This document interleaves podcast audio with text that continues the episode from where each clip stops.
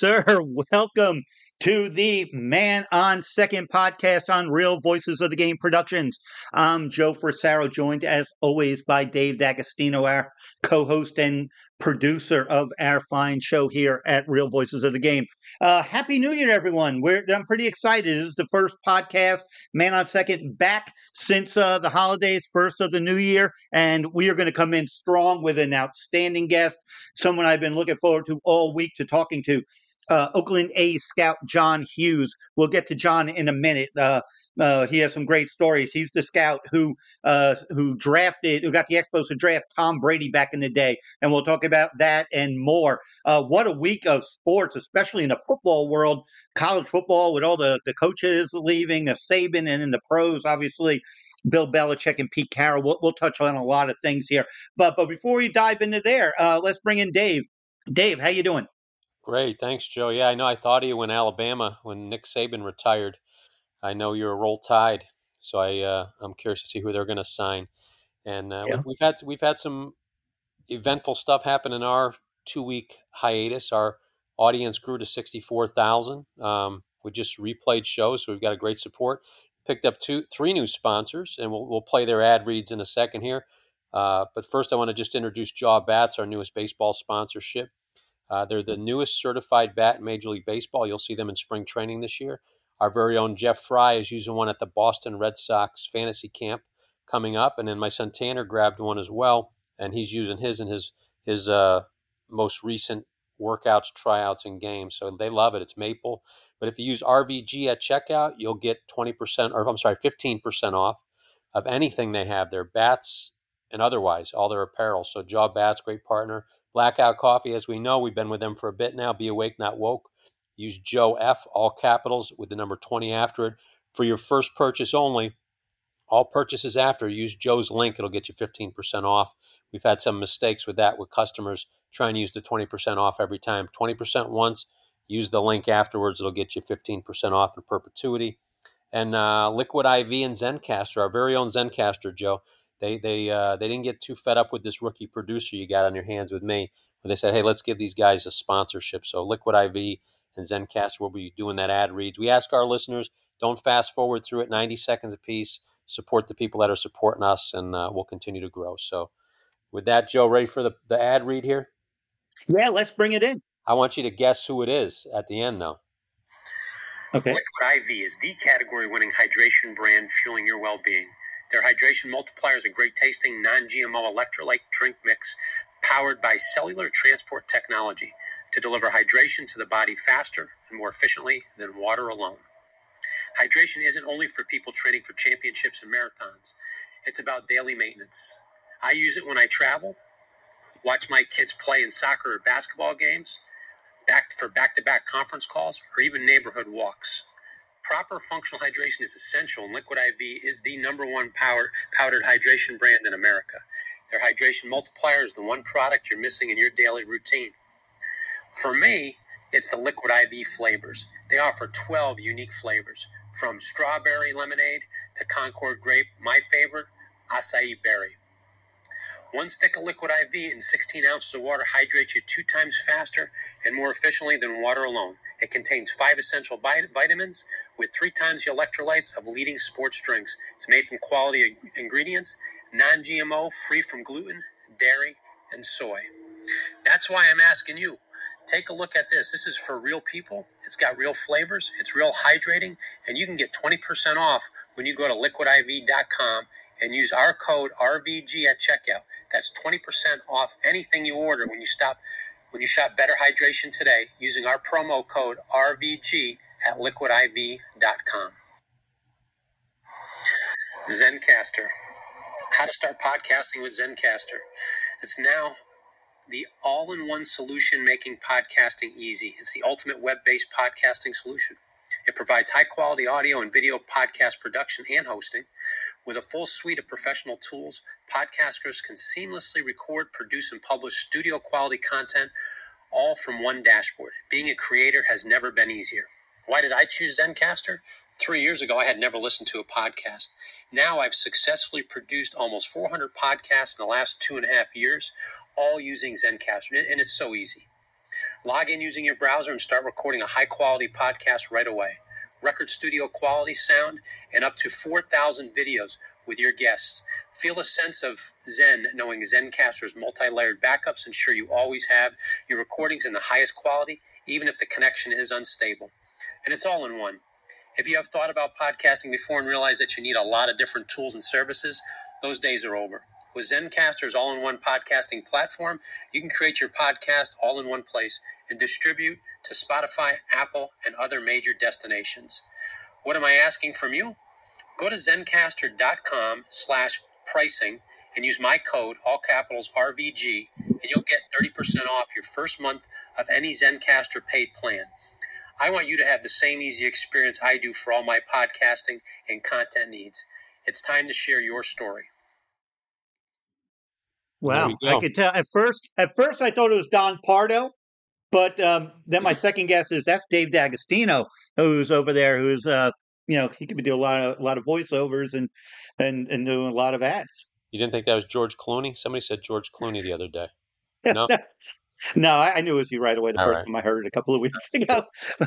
but hey, without further ado, the reason I brought up footballer for one, is football season still. Let's you know we're all excited to get baseball going, but it is football. You know uh, the playoffs are about to start. Got me thinking. You know, Dave. Right as I'm like, who do I want to have to be the first guest of the new year? Then I'm like. Who is baseball and has a good football story? And the name immediately jumped out at me john hughes who uh, known john a long time. John goes back to the montreal expos Mar- the marlins and then most recently last few years with the oakland a's.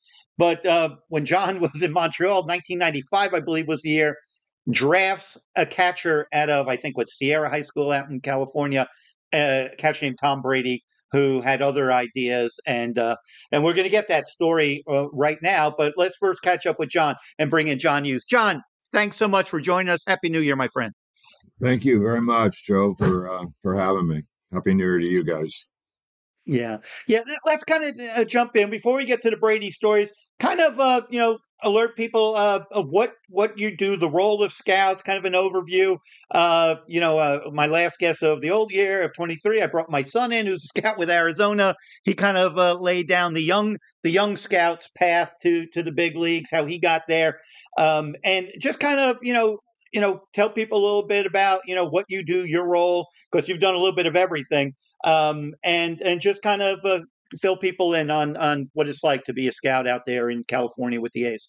Sure, I'll do the best I can with that. I, I uh, it took me a while to get into scouting. I actually um, I've been very fortunate in being in baseball my entire life, but um, shortly after I got done playing at the University of California, I got a job as the pitching coach at, with Cal and, and with the head coach Bob Milano, who's a Hall of Fame coach, and took us to the College World Series a couple times. So I I did that for 12 years, and then I took a couple years off where I just uh, did private lessons and actually coached in the Cape Cod, which was a wonderful experience. Uh, I was there for three years, and Jim Fleming had called me. The at that time the uh, uh, he would be the West Coast supervisor for the Expos. He and I coached together uh, at Wareham in uh, Cape Cod in 1990, and he'd called me several times about getting into scouting. And I was like, nah, I don't think so. I think I'd stay with I love coaching and so on and so forth. But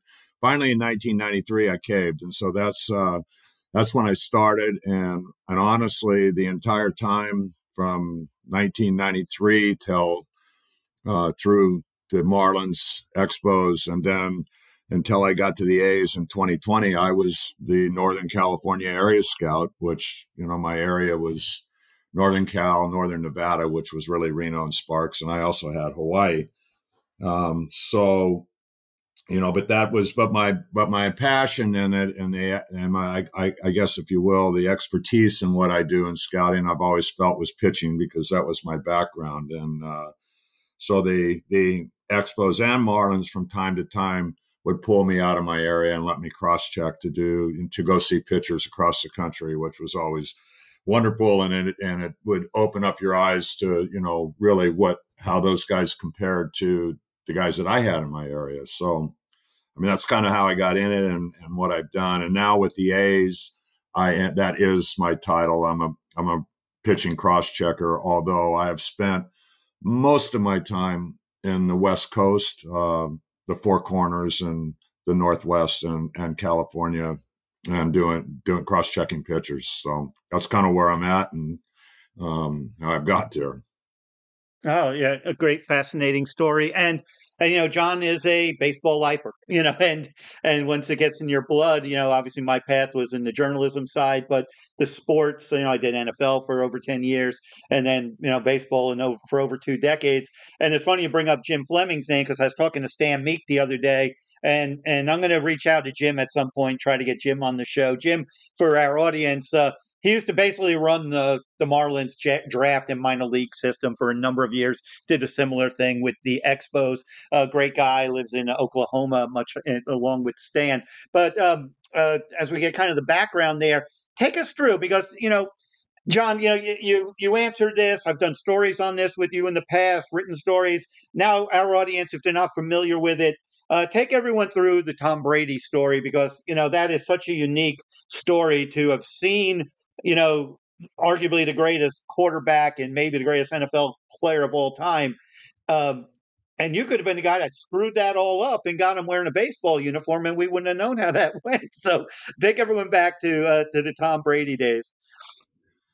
Well, you know, it's interesting because going in going into Tom's senior year of baseball, um, we knew his name, but you know, he was you know, we would, there wasn't travel ball and, and all that type of stuff at that point in time. I mean, guys played American Legion ball or Joe DiMaggio or whatever it might be. And, and the exposure to that was not as great. In fact, more times than not, um, in the summer of those days, uh, scouts all had pro coverage. And so we really weren't around to scout guys in the, uh, you know, in the in the uh, summer a lot, and and and Tom was focused on football. So they did have a they did have a, a prospect there named Greg Millichap that that you know we I went in to specifically go see, but I had heard about Brady and I was friends with I was friends with his head coach, and he goes, "You need to pay attention to our catcher." Well, so when I went in there, you know, the first time I went down in the cages with him, and I mean, he was he was six foot three, you know, was a projectable body and you're and left-handed hitter and going he, he definitely was an eye catcher. And then so subsequently, you know, I I called Jim Fleming and said, you know, of course, in those days we wrote our all of our reports were handwritten and they went on three carbon copies. So it'd take a while for my report to get to Miami from out here. But um mm-hmm. but but Jim had Jim had called me when he saw my report and and he goes, Well, I'm definitely going to want to see that guy when I come out there. So that's kind of where that whole thing started. And, uh, and so then Jim eventually came out and, and saw him. And when he was done with that, he goes, We're going to draft this kid. So, I mean, at that point, too, I mean, everybody pretty much knew that Tom was probably or most likely going to go to Michigan to play football. But nonetheless, we thought we'd roll the dice and see what happens with it and what I think it was like an 18th or so rounder, and you know, take us through that. Um, you know, the to pull the trigger right then and there. What what those what that would have been like. Well, he okay, so he was he was an 18th rounder, and um, and he went to he went to Serra High School in San Mateo. Well, Serra Serra High School has had some pretty famous people like Barry Bonds. Uh, Jim Fregosi back in the day. Lynn Swann went there. There, I mean, it's real noticeable. But in the scouting world, there was a scout that went to school there named Gary Hughes, and uh, and so after we drafted Tom and, and Tom became famous in football and that whole story started to come out, it took years before everybody actually realized that it wasn't Gary Hughes. It was, and you know, because that's a natural assumption with uh, a Hall of Fame scout. But um, so anyhow, but when but when we took him in the 18th round, the only reason why Tom went in the 18th round was because of his his difficult signability and and the assumption that he was going to go to Michigan to play football. He that's not the way that he was evaluated. I would probably say that the report that the report that I wrote and where he would fit in nowadays draft based upon that would probably be second round. So he was a he was a legitimate prospect. So you know, from our end, we didn't feel that there was much risk that we were taking him. Obviously, you know, you never want to take a kid in the top 10 rounds and not sign him, but, you know, to take him in the 18th round, there wasn't much risk. And, and so we took him and, and Kevin Malone, who was the scouting director then said that, uh, let's, let's just see what happens. Let's take a shot and I'll give you some money and you can see how that goes and play it out. And when we come out there, we'll bring him out to the to Candlestick Park and let him take BP with the team. So that's kind of how that whole thing started to progress. Yeah, fun stuff. Uh, Dave, you want to jump in? Yeah, you know, John, a lot gets a lot gets I guess made light of in terms of Brady's athleticism. That that video that goes wild every time there's the draft combine of him running, and he's got his shirt off, and they, they chronicle him as non-athletic. I mean, you've talked a little bit to it, but could you dispel that myth right here? To get drafted that high yeah. as an NFL quarterback, and then you know you're saying he's a second rounder, he had to be a pretty good athlete.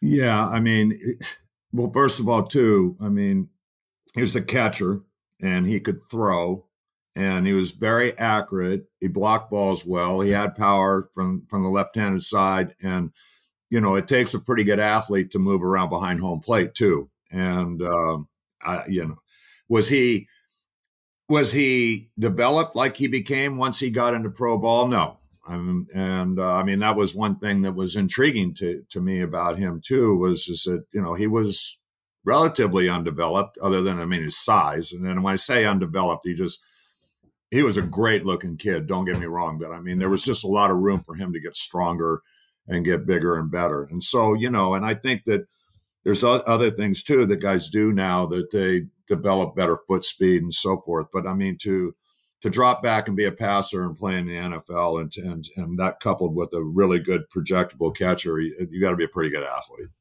Who would you? Comp- I know it's probably unfair to ask, but do it anyway. See, who would you comp him to? The current former major league catcher. Um, the one that I, you know, obviously he came after Tom, but I mean, uh, of course, all these conversations about Tom came after, but I but I, it was Joe Mauer. Yeah, that's what I was going to guess. And he and he was a lefty hitter. The size and the swing, uh, John. Yeah, real, similar size, left-handed hitter. You know, and the the other thing too is is that Tom was a lot more vocal in the NFL that I remember him being on the baseball field. But the one thing that about that I remember about Joe when I saw Joe Mauer in high school, and then watching Tom is just just their presence and how they they both seem to make the baseball diamond seem small. And there just was this you could tell that they commanded respect of their team. And uh and uh, that was it was very very evident. And I and I and I say to this day that the most impressed Tom Brady was the most impressive high school kid that I've ever been around. It, it was pretty it was pretty evident actually when uh, when we brought him into Candlestick Park and uh, took him into the locker room. Um, it was it was evident that he was pretty comfortable in a in a professional locker room. Talk about that experience, John. You know, just obviously you get a kid that you're you're you're hitting in a, at the time of the home of the Giants, the, a big league park, a, a park with a lot of history. Uh, and just to put a 17, 18 year old in that environment, clearly to be showcased as a, as a baseball player, uh, t- take us through that day. yeah, it was pretty. It was a pretty funny day actually, but uh, so at the time that we brought him in there, um, I had developed um, a friendship, so to speak, and mostly it was my 12 year old son, but uh, with Rondell White and and and FP Santangelo was those are the guys that I really knew on the team, which honestly, as you know from covering the Expos, that was that was a pretty loaded, talented group of guys at that time. But uh, so we brought him into the locker room and you know put him in a uniform and so on and so forth, and introduced him to Rondell, and Rondell took him around a little bit. And, and so then when we wandered out to take BP and put him in a hitting group, that I know that I remember for sure that Larry Walker was in there, and and you could tell that Tom was nervous, and it was one of those. It was one of those nights that you could get at Candlestick Park where like nobody really wants to play baseball. It's foggy, it's windy, it's cold, and it was very difficult to hit the ball out. But Tom would, was kind of taking his time in the cages, and Larry, Larry kiddingly just goes, "Hey kid, let's go. You need to pick up the pace, and you're cut, you're cussing the swings. Let's go, let's go, let's go." You know, and so anyhow, so Tom Tom kind of sped things up, and and that broke the ice with him. But we uh, when he came back in the locker room, um, I saw him. He was sitting over in front of a guy, sitting on a bench in front of a guy's locker room, and there was about there was about seven or eight expos just standing around him. I mean, he's a great looking kid. He caught their eye, and they started asking questions, and they're so they're kind of like he's kind of like he's holding court over there. And uh, I wandered over there, and uh, and so one of the guys said, "Wait, wait a second. You you mean to tell me you have a scholarship to play football where?" And uh, and he goes, "Well, the University of Michigan." And they go, "The big house?" He goes, "You're gonna you need to go go to college. Don't you're gonna go play in the big house. You're crying out loud. You want to drive on a bus and eat peanut butter sandwiches and so forth." And I started laughing. I went over to Kevin. I go, "I don't think these guys are helping us very much here, but." uh but you could tell that he just acted like he belonged in the locker room. He was comfortable and just engaging. That's fun stuff, Dave. Yeah, no, I, I, I when you mentioned Mauer, that was my f- thought as well. Just the size and the lefty stroke alone. And, and as being a part of those early Expos teams, they're legendary for how they sifted through, you know, the, the country and found unhidden talent. And it's almost sad that that we saw them them I don't want to say go away because it you know went down to Florida, but what what made that Expos experience so special? How, how, did they? What was the magic sauce there with finding all that talent and developing it? You know, I mean, so 1993 was my first year, and I looked at looked at those names, and I and I actually. I actually was fortunate that a couple of times that the the Expos brought me down and ha- allowed, allowed me to coach in the uh, in instructional league.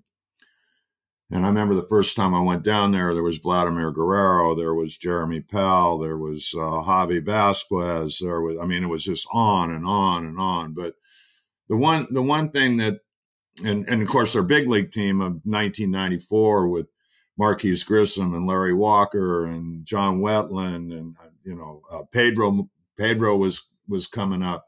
But the one thing about all those the, that they did is they were athletes, really good athletes. I mean, Cliff Floyd was there, like I said, and Rondell White earlier, but that's what the Expos did. They were they were drafting athletes, and sometimes they weren't as refined, and it took a little bit of time to let them allow them to develop and get to their tools. But but that that was one thing. That was the one thing that stood out about about the Expos organization at that time. You know, it, it's interesting you mentioned the word athletes, John, because yeah, I was wanting to touch on that, and it's it's been a topic on, on a lot of the other shows. Dave Dave addresses it a lot. Uh, the two po- the two sport or multi sport athlete. Uh, Brady clearly was someone who could have carved two professional sports paths. Um, how much do you value it?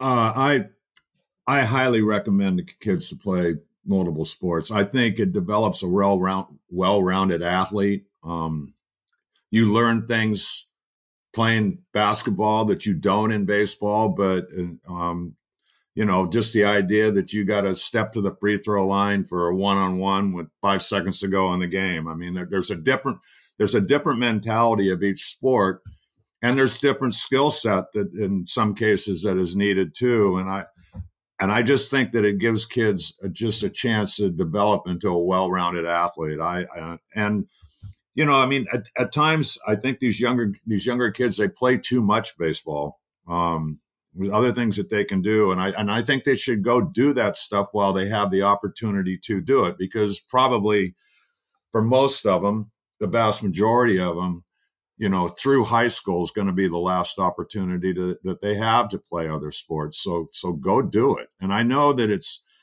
I know that it's more difficult to do than it was in the past because all these schools you know, they the seasons just keep getting longer and longer. I mean, high school football goes all the way into, you know, December, and uh, basketball does overlap sets, so it's hard for them to do both. But I but I highly encourage the kids do it.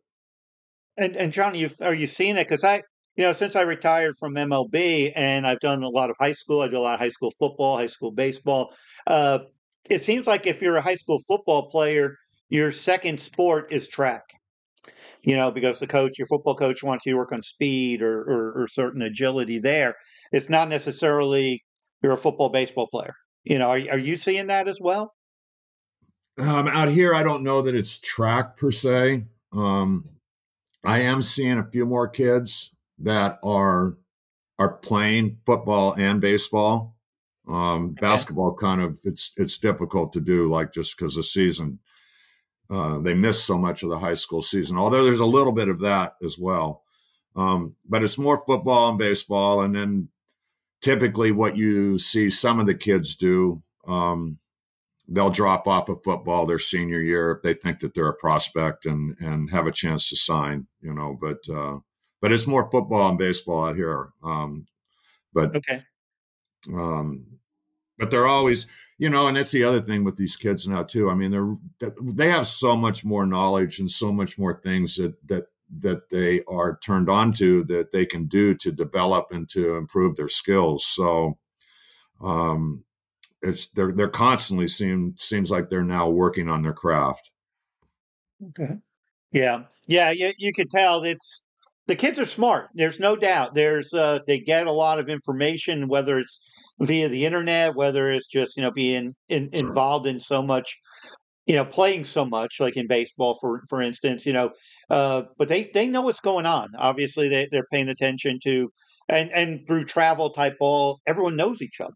So a great player in Georgia will know a great player in Florida, and I'm sure it's the same way in California. The various uh, it's so big California that different parts of the state they they run into you in different tournaments, and you know they're they know each other so well. Um, you know, so it, it is a, a fascinating time there. Uh, a guy I wanted to ask you about because I think it's his birthday today, and a good friend of mine that I love covering it today was Dontrelle Willis. Uh, I think the D train I think is 42 today, and I believe you had a, a you know a hand in the Marlins acquiring D Train from the Cubs back in the day, uh, based on you seeing him in high school. Yeah, so he went to Encinal High School in Alameda, which is actually right fairly close to where the Oakland Coliseum is. But and Encinal, Encinal went through a period of time where they had pretty. That's where Jimmy Rollins went to high school yeah. as well, and so I would have in the January, you know, January right before late January, early February every year, I would have a um, an invite only camp that I would do before their kids' baseball season started, and I always invited Dontrelle, so he came. He came uh, a couple times, and I got to know her, his mom pretty well, and then so subsequently, I think the Cubs drafted it. Yeah, the Cubs drafted him. I want to say in the eighth round, um, but when yeah. we got him into trade, I mean, I got you know the, the, the big question is is who is this kid? You know, because he was, as you know, Dontrelle was a free spirited kid and liked to have some fun and so on and so forth. So when, when we were making the trade for him um, with the Marlins, that was that was the question that I I needed to answer. You know, was who is he? What's he like? I mean, what type of kid has he ever been in trouble? You know, all those types of things with the background check. But um, yeah, and you know, I mean, he he and another pretty good player named Cabrera came up at the same time, and uh, yeah, got me helped give me my uh, one and only World Series ring.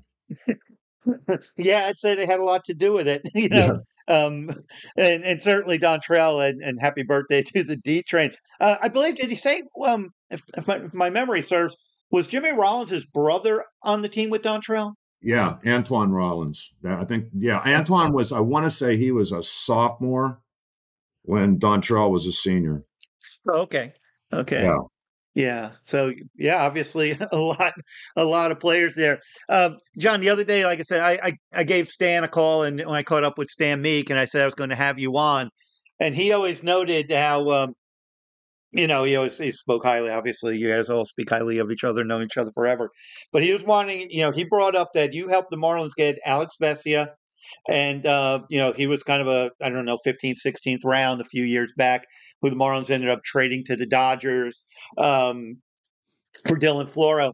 Uh, talk about about seeing uh, Vesia and just kind of what it takes to kind of get you know the feel for that 15th 16th round down player and and what what stood out you know for people you know to know what went on there well so alex i'm a good friend of mine was a coach at cal state east bay where alex went and and so he had a scout day and i went out there and i and i saw alex who was from san diego and i i looked at him and he was about obviously left-handed. I like Stan. I love left-handers, but um, but he, you know, he was probably 84 to 87, you know, whatever, somewhere around in there. But I'm looking at this guy and I'm like thinking back, golly, if I was at Cal right now, I would have recruited this guy. I mean, he's what's he doing in Division two Cal State East Bay? But and so I always I always kept going back. I went back and checked on him his sophomore year and then his junior year, and and his, he really hadn't he'd he'd gotten a little bit more velocity, but he was still more in the 85, 88, you know, maybe touch a 90. And, uh, you know, he had a little bit of secondary stuff. And so I went out and I go, well, I've been in this for three years with this guy. I'm going back. And I, and I went, went to a game to watch him pitch and I'm sitting in the stands and, um, he's, you know, he's 89, 90, 91, looks good. You know, he's got he's he's got a he's got a change up and a breaking ball now. And all of a sudden there's here's a 92, a 93, another 93. And the guys that were charting him behind home plate, his teammates are going, I've never seen this before. And so and I was the yeah. only guy there. And um, so it subs and this was getting late in the draft year. So I'm thinking, you know what? No one's going to come in here now. I mean, I'm I'm liable to steal this guy, but um, his word got out. But so anyhow, that there's gradually was more and more people that came in. Alex, Alex would have went would have went in the top ten rounds um, for a couple reasons. One, he his ability his ability said that he probably should have went, you know, as as a, a true eighth, ninth, tenth rounder. Um, but um, but the other reason is is he was a senior, and you know the way the draft draft is now is if you can get what's so called a, a money saver, you know, where you don't pay what the, what the amount of money that that a, a kid might warrant in a certain round because he's a senior, and you'll you'll take a guy like that. But Alex did Alex did not have an agent, and scouting directors typically will not take a kid that doesn't have an agent because they're afraid that they're going to back out on a deal and you can't afford to lose them. So Alex just kept falling in the draft and, and, um, finally it was just like, we got to take this guy for crying out loud. And, and we finally did. And, um, he, he had a quick track to the big leagues. I think he went through a, a whole year dang near once he left low A and never gave up a run. Um, yeah, he had uh, 40 or so innings, if memory serves, without giving up a run. I think he gave up a home run in A ball to Alec Bohm uh, when they when Alec was in Clearwater with the Phillies, and then he went hadn't given up a run for like 50, 60 innings. Like it was very, and I think it spanned a couple of years. It was it was a very fascinating ride that got him you know, to move quickly to the big leagues. And yeah, I think I think like for, four levels that year, if I remember right. He went from yeah, low A to yeah. high A to double A, and actually ended up in triple A, and then and then went COVID and year, the Arizona got into the big leagues. Yeah. Yeah, yeah, I saw him in the fall league. Actually, I did see him in the fall league. I think in about nineteen or right before the yeah nineteen, right before twenty when uh, when it shut down, and he ended up getting to the big leagues. I believe the COVID year with Miami, and then got traded the next year. I think it was. But I think uh, John, I think your story that you gave for our for our audience, and we have we have a lot of young people and and older types that that listen. But if you're a player in the high school level or college level or a parent I think what John just laid out that you could find, you know, you if, if persistence and if you got some ability, you, you never know. Uh, John Hughes might be behind home plate watching you, you know, on some field that you never thought. and you might be a 16th or so rounder and find yourself in the big leagues because you just you know kept going at it. So I appreciate that story. Dave, jump in. It, uh, John, you talked a little bit about what our young audience knows as the Pac 12, used to be the Pac 10, at one time the Pac 8. You knew it as the Pac 6 in baseball. Pay some homage to the Pac 12. Uh, I guess it's the Pac 2 now, right? There's two, two teams left in it, but uh, you cut your teeth there. There's some great history in there as far as baseball. Uh, share some stories about that. Oh my gosh. That I just, just, I, there's a lot of, uh, upset people out here. I can tell you that it's it, it it's actually it's it's uh, it's really really sad. Um, and then it's uh, it's something that probably should have never taken place. But um, you know, back when I was when I was coaching at Cal, um, to go even further back real quickly, but uh, when I played at Cal, the the the the Pac eight was was separated. So the only people that were in the baseball conference was Cal, Stanford, USC, and UCLA.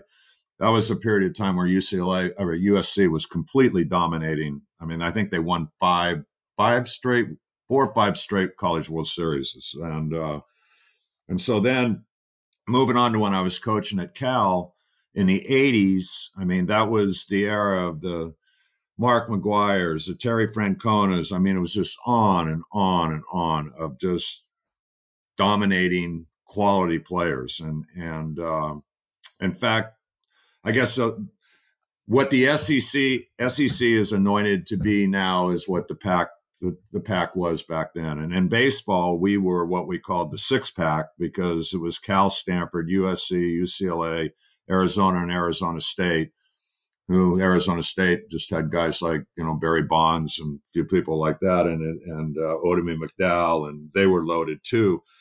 And so we'd play home and home series, and it was just an absolute war. So when anybody would get into a regional, um, you, it was so big deal, right? I mean, I think in '88 when we ended up going to the World Series they sent us to te- Austin, Texas. We won that regional. They sent Stanford somewhere to um, to on the East Coast. They won that regional. Arizona State hosted and won their regional. Um, it was ended up being Cal, Stanford, Arizona State.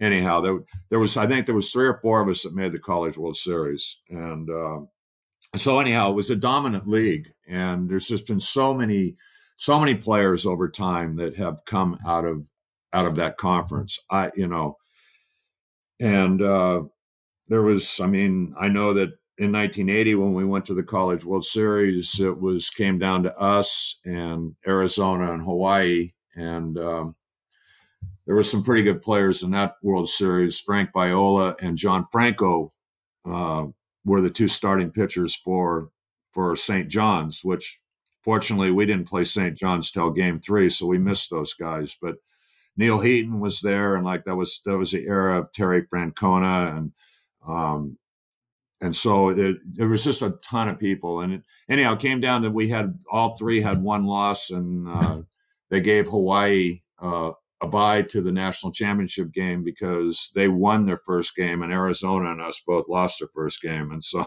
when we played Arizona, we knew whoever won that game was going to win the going to win the national championship, which Arizona's we were up eight to three and they came back and beat us, but uh, they won that thing. But yeah, it's a it's a great conference. It's got you know, I mean, Bill Walton, the conference of champions, but it's just really sad. It would have been highly ironic if uh, Washington would have won the national championship in the last football game the Pac Pac 12 ever played. Yeah, and now Alabama may be getting the Washington coach. You know, if that comes, who knows yeah. how that's going to play out. Yeah, you it's know. uh, you know, and it, it, it's interesting, and I don't want to top tangent. It's going to be really interesting to see what happens with that. But I mean, for for for the West Coast and for the Pac in baseball, it's it's it's not i mean it's just not great. I mean because you know i mean parents like their kids to go to go to these go to these schools out here because they run up and down the coast. They you know they can get to games. They they're all good places to visit whether you're going down to southern california or you're coming up to northern california or you're going up to northwest or arizona. I mean and they're short jaunts and the parents can afford. Now, I mean, UCLA and USC, those teams, I mean, they're going to Madison, uh, wherever you're going back there. You know, it takes a while before you're even going to play. And it's just a lot of travel. And it's just, it's a very unfortunate situation. Yeah. I do yeah. hope they preserve the Rose Bowl, though, because they, you know, it's, it's such a storied uh, place, event, time. I, I would love to see them make that the national championship game every year, yeah. New Year's Day at the Rose Bowl. What did what do they call it? The granddaddy of them all, right? Yeah. Yep. Yep. Yeah. Well, John, I want you to talk about because you know the, the, one thing I love about Stan Meek is he knows when he obviously you know I think his track record speaks for itself. He, he drafted so many great players, but like everyone, you're going to miss on players, and he noted that you were right on a former Cal guy that he did not see it, and he said you saw it, and the guy uh, ended up being a, a, hell of a player, and he uh, just won a World Series with Texas as their second baseman. Uh, Marcus Semien, tell us about how Marcus Semien came out of Cal in, in 2011, sixth round pick of the White Sox, and you were like, "This guy is worth taking," and uh, you didn't uh, convince them. to tell us a little bit about Marcus Semien. Well, first, first of all, the thing I want to say about Marcus, he he was made right as a human being. He he he had great work ethic. He was he was a he was a good human being. He he com, he committed and competed hard, but he was really kind of a, a he was a quiet performer. Um, not a real vocal guy at that point in time. Not that he is now. He just he just he you know he led by example, and and I always liked the way that Marcus played. Was he blowing people away in college with his bat? No. I mean, there was probably some question as to whether he could stay at shortstop. Um, but the whole package of him, I mean, he ran enough, he threw enough, he was athletic enough. It's just that he needed some refinement in his skills. And that that was that was my one thing that I said is just that he can he can play and stay at shortstop, but he, he's going to take some development to do that. He just you know he needs some works on his first steps and his and his angles and his routes. And there's nothing wrong with his bat. But again, um, you know, he didn't hit a bunch of home runs. He didn't light a lot of things up that way, but he was a good, solid all around baseball player. And, uh, and, and one that you figured that was only going to get better because of his work ethic. And it was a body that could get stronger. And, um, he certainly made that happen. And it's evident that, I mean, he he did it because of his work ethic, and and and as Marcus says, as Ron Washington turned his turned his whole career around, but uh, but he worked at it and he committed to it, and he just got better and better and better. I mean, initially he made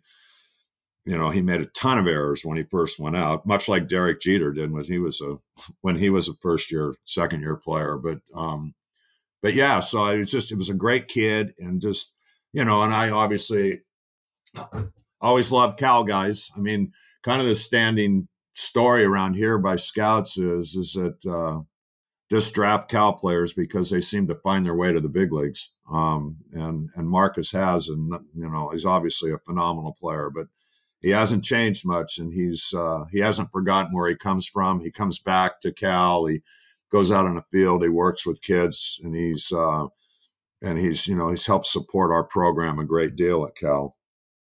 You know that this is a great great uh, insights from John Hughes. I really am, am, thankful that you know we have John here today to tell these stories, and because it's right in our wheelhouse, right, Dave? I mean, this is this is the type of stuff that makes our channel so so fun to do, um, and hopefully give gives messages to our audience to to see that the the Marcus Semiens. It didn't just happen overnight. You don't become a two hundred million dollar player with and then win a World Series. You know, he had to bounce around a little bit. He had to convince people that he had power. When you know, and John is astute enough to see something there when when others don't.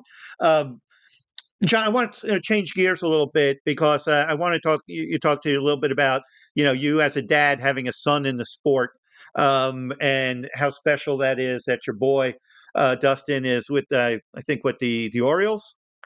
No, so he. Where is he now? Yeah. Okay, so I'll just give a quick story. Dustin, Dustin never played above JC baseball, but uh-huh. he could always catch.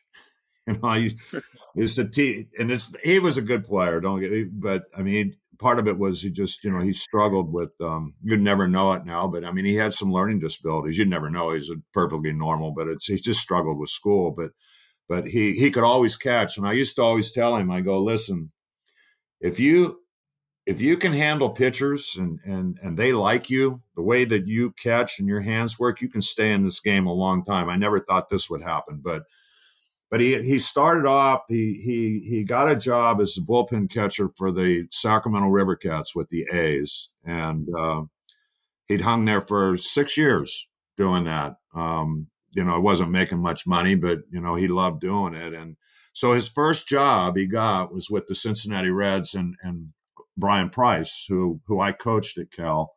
Um, he was one of my pitchers in the early '80s, and he got a job with Cincinnati, and he was with Cincinnati for four years. And then Bryan got fired, and they just they cleaned house. And so that was when the next year was the year that um, um, Brandon Hyde and Tim Cossins um, mm-hmm. got the jobs at, with the Orioles, which, you know, as you know, Brandon and Tim were with our, yeah, in our player development with staff with the Marlins the year we won the World Series. And so Dustin had developed a good relationship with Tim in the offseason because he lives out here. And uh, so they hired Dustin there for a year. And then Bob Melvin had called me and he goes, Hey, we we need Dustin. We need another BP thrower. We need Dustin in the bullpen. Do you think he'd like to come back to the A's? I'm going, Mel. He loves it here in Baltimore with Tim and, and Brandon, but he lives in Sacramento. I heck yeah, he wants to come home. So so subsequently, Dustin and I both came over at the same time. Um, I came over from the Marlins to the A's. He came to the A's, and we actually signed our contracts together in the first you know, when we signed him in 2020. So, and so he and I have been together um, on the same team, which has been, oh, which has been a lot of fun. That's awesome. Awesome. Uh, Dave, jump in.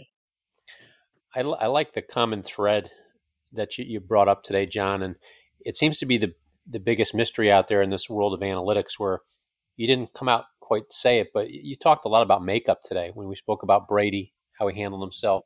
Marcus Semien, uh, the phrase I wrote down, he was made right as a human being. I love that phrase. Um, how, in your time, in this time of analytics, do you get that across to um, a world that loves numbers right now? That makeup is important. Well, I think, I think the true traditional baseball people don't ever lose sight of that. Um, and it, it and it is a very important component. I mean, uh, I'm, I don't know. I, I, I, mean, I'd say I'm on the old school side, but I mean, analytics is a very important part of the game to me, and uh, there's certainly a lot of value. It's just with with the information that you're able to to dig up. Uh, but that being said, you, it can't drive the bus because these are human beings that are playing the game and you can have all the numbers but that the numbers aren't going to tell you what's in their heart and what's in their head and and and um you know just their their mental toughness that goes along with it and and i think that you know and i and i think that as time goes on I, I, always told this, I've always have said this to Dustin when we've talked about this, and the analytics has started to take over the game. I, and and and there were changes, you know, with the the elevated swings, the launch angles, and and so on and so forth. I, and I said the game, the game will take care of itself. It, it's always people are always trying to change things and do things, but the game in itself is the same game, and and it'll level itself off. And and I think you're starting to see that now where, you know, we don't have as many elevated swings. Why? Because once they started going elevated swings, pitchers learned to pitch up. And uh, I always say I pitched in the wrong era. I always had coaches telling me to get the ball down. But they, but so people making adjustments. And I think that that happens. I think that's happened some in the analytic world. I think that you saw last year that in some in some cases with some organizations, pitchers started to go a little bit deeper into the game than they were. You know, they weren't so quick hook. If a guy looked like he was throwing right and he was on one of his days where, you know, it, everything was falling into place, uh, they'd given him the green light to go a little bit longer. But you know, it doesn't. The big thing, you know, when I talk with young scouts or whatever, it it doesn't matter how many tools you have if you don't have a toolbox. And you know, and you got to, he's got to learn to he's got to be a guy that is going to be able to get to his tools. And the only way that guys are able to do that is if they're made right and they know who they are and they know what their commitment needs to be.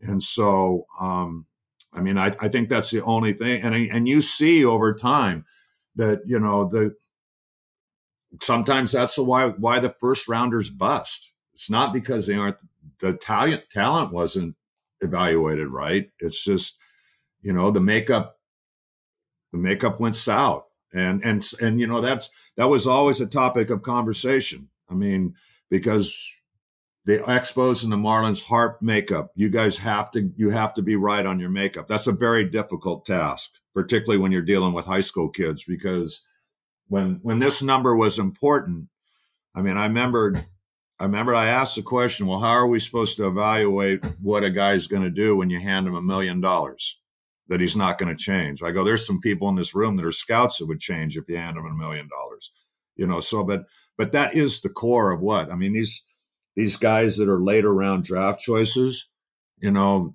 usually, usually they're made right. And, and, and that's what allows them to, I'll just say overachieve they they get to their tools and sometimes they play above their tools. That that's a great answer, John. And it, what you just said uh, about about money and incentive reminded me of back in the old days. Uh, I used to work at the Tampa Tribune, which doesn't even exist anymore, and I covered the Buccaneers. And Jerry Angelo was the GM at one point, or or under the GM. He went on and went to the Super Bowl with the Bears as their GM a few years later. But he had noted because uh, they drafted whatever the Bucs did, and they had some first rounder, top you know five type pick, gave him like five million dollars, which would have been like you know twenty million dollars these days. And then he said the risk, Joe, is you don't know if money is going to ruin incentive or kill incentive. And um, you know that's something that they wrestled with obviously in the NFL and and you guys got to make that call too when you're giving money to these high school and and players or even you know free agents that sign for big money. And is that going to kill their incentive?